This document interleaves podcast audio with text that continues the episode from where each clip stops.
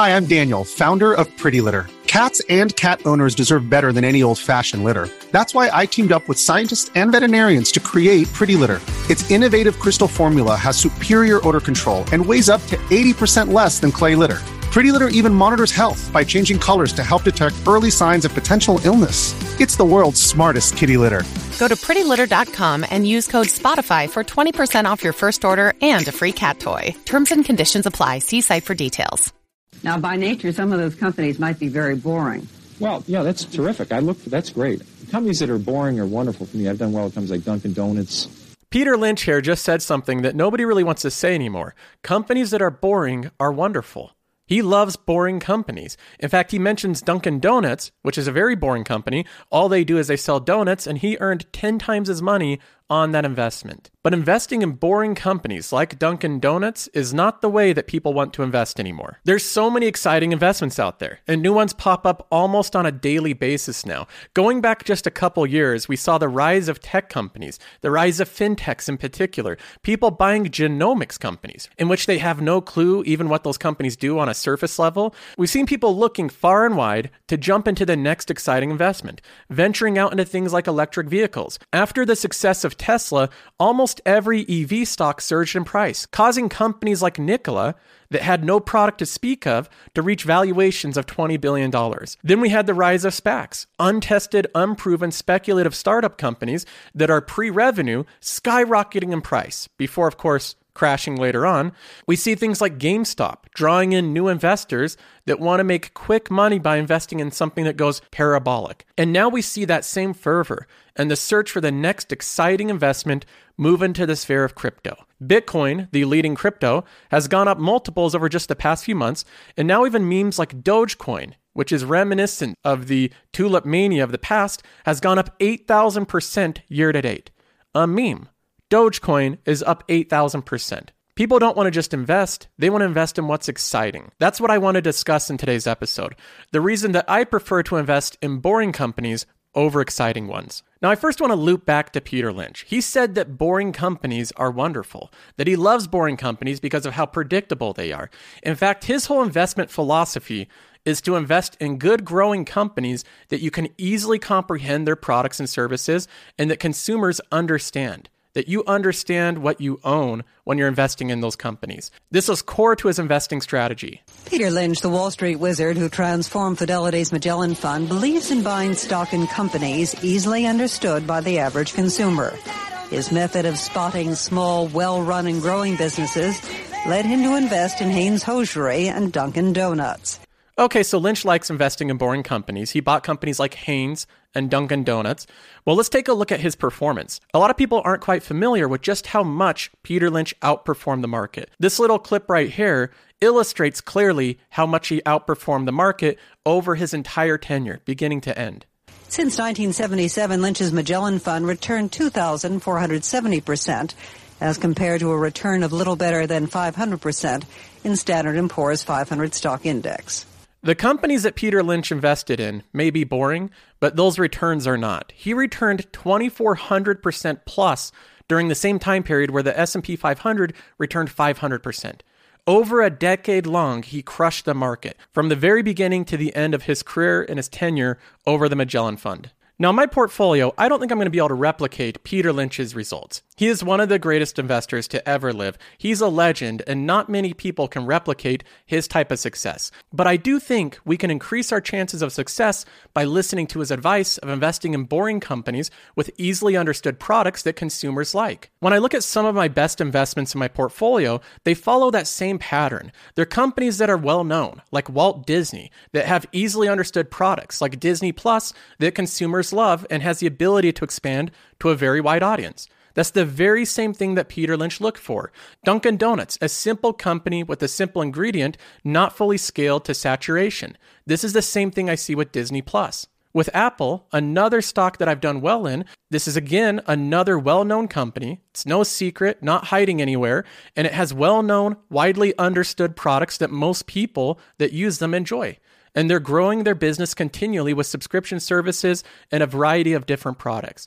This is a company that I think is a good investment, and it's had good returns so far. Home Depot. This is another company that, although I like shopping there and I think they have interesting products, it's mostly a boring company. It's mostly just warehouses that sell home improvement products. That's all it is. But yet this company continues to beat the S&P 500 year after year after year while paying dividends at the same time. And then we have Costco which is literally a warehouse subscription company that has done the same thing for the past 30 years that it is today. It doesn't even raise its prices for its hot dogs and drinks.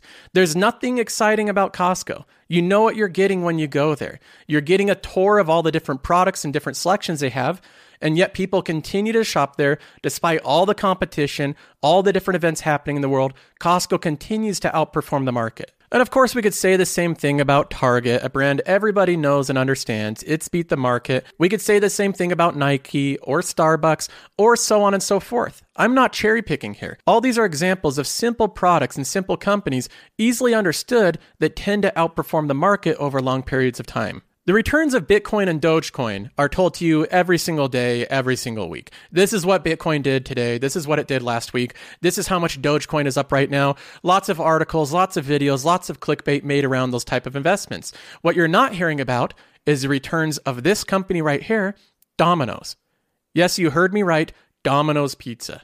This company has outperformed the S&P 500 over the past 10 years to such a large extent that they're barely even comparable at this point. Domino's Pizza has returned 2453% over the past 10 years, while the S&P 500 has returned 281%. 2400% to 281%. That's the amount of outperformance that Domino's had, a pizza company. That's all they really sell is in my opinion mid-tier pizza. But yet, this company has trounced the general market. Even in the past five years, Domino's has dramatically outperformed the general market. Yet, you don't hear a lot of coverage about Domino's. You don't see thumbnails with pizzas on the thumbnail over and over again talking about Domino's stock. The reason being, well, it's not that exciting to talk about a pizza company. So while there's many other possible investments that exist, many other exciting things you can put your money into, I continue to invest in companies that I think are boring and predictable, and they have good risk adjusted returns and good future prospects. Those are the type of companies that I'll continue to buy. And the next boring company that I'll be buying in my portfolio is Microsoft. This is a company that I've had in my portfolio for some time, but I'm investing more and more into this company, growing my stake in it, and I want to explain why. First of all, just on the surface level, Microsoft is a dividend paying company. They've been paying dividends for over a decade. They continually raise their dividend by 10% per year, and I believe that Microsoft has one of the safest, most well protected dividends in the market. And I believe that Microsoft will continue to pay their dividend for decades into the future. Not years, but decades into the future. In fact, I wouldn't be surprised if Microsoft's dividend outlives me. The second reason is that Microsoft is a boring, highly predictable business that has a growing stream of revenue that continues to grow around 15% year over year, and that should continue for years into the future. Well, that's good. We have a boring company that should continue to pay me dividends and grow my passive income for decades into the future. But what has Microsoft been up to for the past few years. What is this company doing now? Microsoft has been up to a few different things. First of all, we all know that they transitioned their legacy products, their Office suite of products that we all know, like Microsoft Word or Excel or PowerPoint, from on premise software to now cloud software, right? They transitioned it from on premise to cloud. It's basically the same thing, but now it allows them to do subscription billing, automated updates, multi user licensing, and it allows them to continually push out new features on an incremental basis, creating a larger moat against competitors. This also results in that nice subscription income for Microsoft. And as we're all aware, subscription income is the most desired form of income for any company. You might notice why every company on planet Earth is trying to move into subscription income. That's because it's the most desirable form of income. Microsoft is already there. They are largely a subscription company by almost every single product and service that they offer. What else has Microsoft been up to? Well, currently they're waging war against Amazon. Amazon has Amazon AWS, their cloud business, and Microsoft is growing their own cloud business called Microsoft Azure. And they're putting a big emphasis on this. In fact, Microsoft is growing their cloud business by a much faster rate than Amazon, and they're catching up in market share. The cloud opportunity is huge. Every bit of data that we do is in the cloud. Everything we communicate, every text message, every email, every service we use, like Disney Plus or Netflix, all of that is in the cloud. And the companies like Microsoft and Amazon that build out this new infrastructure, they're going to be the telecom companies of the digital age. They will control the infrastructure of how data is hosted. By most estimates, Amazon still leads, but we're in the early race to saturate the cloud infrastructure, and Microsoft is catching up fast. Microsoft has a competitive advantage because so many companies already use their Office suite of software, they can easily integrate it into the Azure cloud offering. Things like Teams, things like Office 365, all of that easily integrates into Azure, not AWS. So companies have special incentive to use Microsoft's cloud offering because of how well it works with their ecosystem. The race to build out this cloud infrastructure is a massive opportunity for Microsoft, and again, it's only in the early innings. If they end up owning a big portion of this market share, they will continue to benefit from that for decades in the future. Okay, so we know that Microsoft has transitioned from a legacy on premise business to a cloud software business, and now they're growing Microsoft Azure rapidly, building out the infrastructure of cloud hosting. Well, what else have they been up to? Well, according to Satya Nadella, the CEO of the company, they're very serious about video games. In his latest shareholder letter, Satya Nadella says that gaming is the most expansive category in the entertainment industry meaning out of the entire entertainment industry, with all of Hollywood, all video, all music, gaming is growing the quickest. 3 billion people around the world look to gaming for entertainment, community, and achievement, and our ambition is to empower each of them wherever they play. We saw record engagement and monetization this year, led by strength on and off the console, as people everywhere turn to gaming to connect, socialize, and play with their friends during a time of social distancing. Our Xbox Game Pass service now has more than 15 million subscribers. You notice again, even with gaming, they're focused on the subscription income, which, like I've said many times, is the holy grail of income. Microsoft has this on every basis through their Office suite, Azure, and cloud hosting. Everything comes down to subscription income, and Microsoft has it. He says quality, differentiated content, from Flight Simulator to Minecraft, is the engine behind the service's growth. Our pending acquisition of ZeniMax Media, which owns Bethesda, a lot of iconic games, one of the world's largest privately held game developers and publishers, will add iconic franchises to the more than 100 quality games already available. He says we're also transforming how games are distributed, played, and viewed, bringing cloud gaming. Again, they're focused on the cloud. All of this is service oriented. He says to Game Pass. So subscribers can stream games to the phone, the tablet, or play along with nearly 100 million Xbox Live players. So Microsoft is already heavily grown into corporate software. They're growing their cloud business and they're moving heavily into gaming. All different verticals that have huge growth ahead of them. But Microsoft hasn't stopped there. They continue to win these big government contracts. It seems like the government and the regulatory body likes Microsoft. They won the Pentagon's $10 billion JEDI contract, thwarting Amazon, and Amazon's very upset about this. In fact, they're suing and protesting this decision. Microsoft recently won another U.S. Army contract for augmented reality headsets, worth up to $21.9 billion over 10 years. This is another massive contract from the federal government. And almost as important as what Microsoft has been doing is what they haven't been doing. Microsoft hasn't been getting into trouble.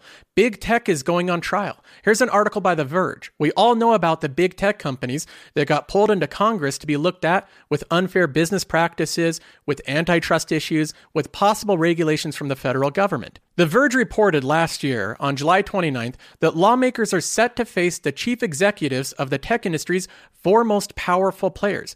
These are the four most powerful players according to The Verge Amazon, Apple, Facebook, and Google.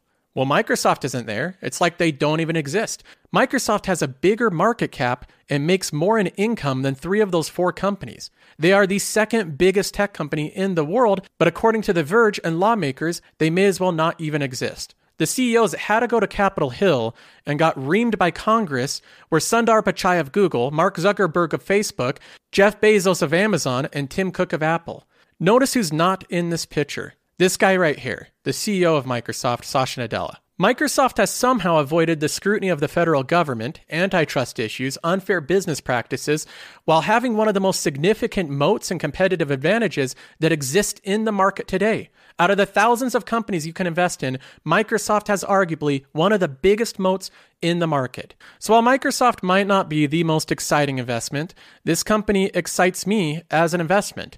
I'm excited about the prospects of earning money and a good risk adjusted return and buying into a company that has stable growth, stable revenue, many verticals that it can continue to expand in, and it will pay me dividends and a growing stream of revenue for years and decades into the future. That type of thing is exciting to me. That's the reason why I'm buying more heavily into this company. Now, the tough part that's somewhat unique about buying Microsoft is this company rarely dips. If we look at its price versus its 200 day moving average, it's only dipped below it like twice in the past five years.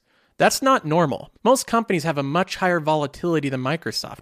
Microsoft always seems to continue to trend upwards over time, having maybe small dips in between. If you're looking for some huge buy in point for Microsoft, you may be waiting a long time. So even though the price right now might not be ideal to buy Microsoft, it's trading at 26 times its cash flow. From what I've seen observing this company, there's rarely an ideal time to buy into it. And waiting on the sidelines for an opportune time only results in it going up more and more. So I'm buying now with another 2000 order today, and if the price drops in the future, if it has some type of sell off, I'll just be buying more of it. This is a company I plan on holding for at least 10 years at an absolute minimum. So I'm not concerned if we have some type of dip in this company, but for right now, this is one of those boring companies that I want to have a bigger stake of in my portfolio. So that's the update so far. I hope you guys enjoyed the video and the reasons that I'm buying Microsoft. I'd be interested to hear your thoughts on it. If you want to see the rest of my portfolio, there's a link in the description. You can click through and see all the different companies that I bought into. And I'm continuing on building my dividend income. And so far my upcoming dividends are looking really good. I have some big ones from JP Morgan and AT&T that are coming in soon. Over the next month, I should be getting at least $700 in dividends. So if you want to have access to the spreadsheet as well, it's something that we offer in the Patreon. You can check that out if you're interested and you want to bring your membership into the next level. Other than that, I appreciate you, and I'll talk to you next time.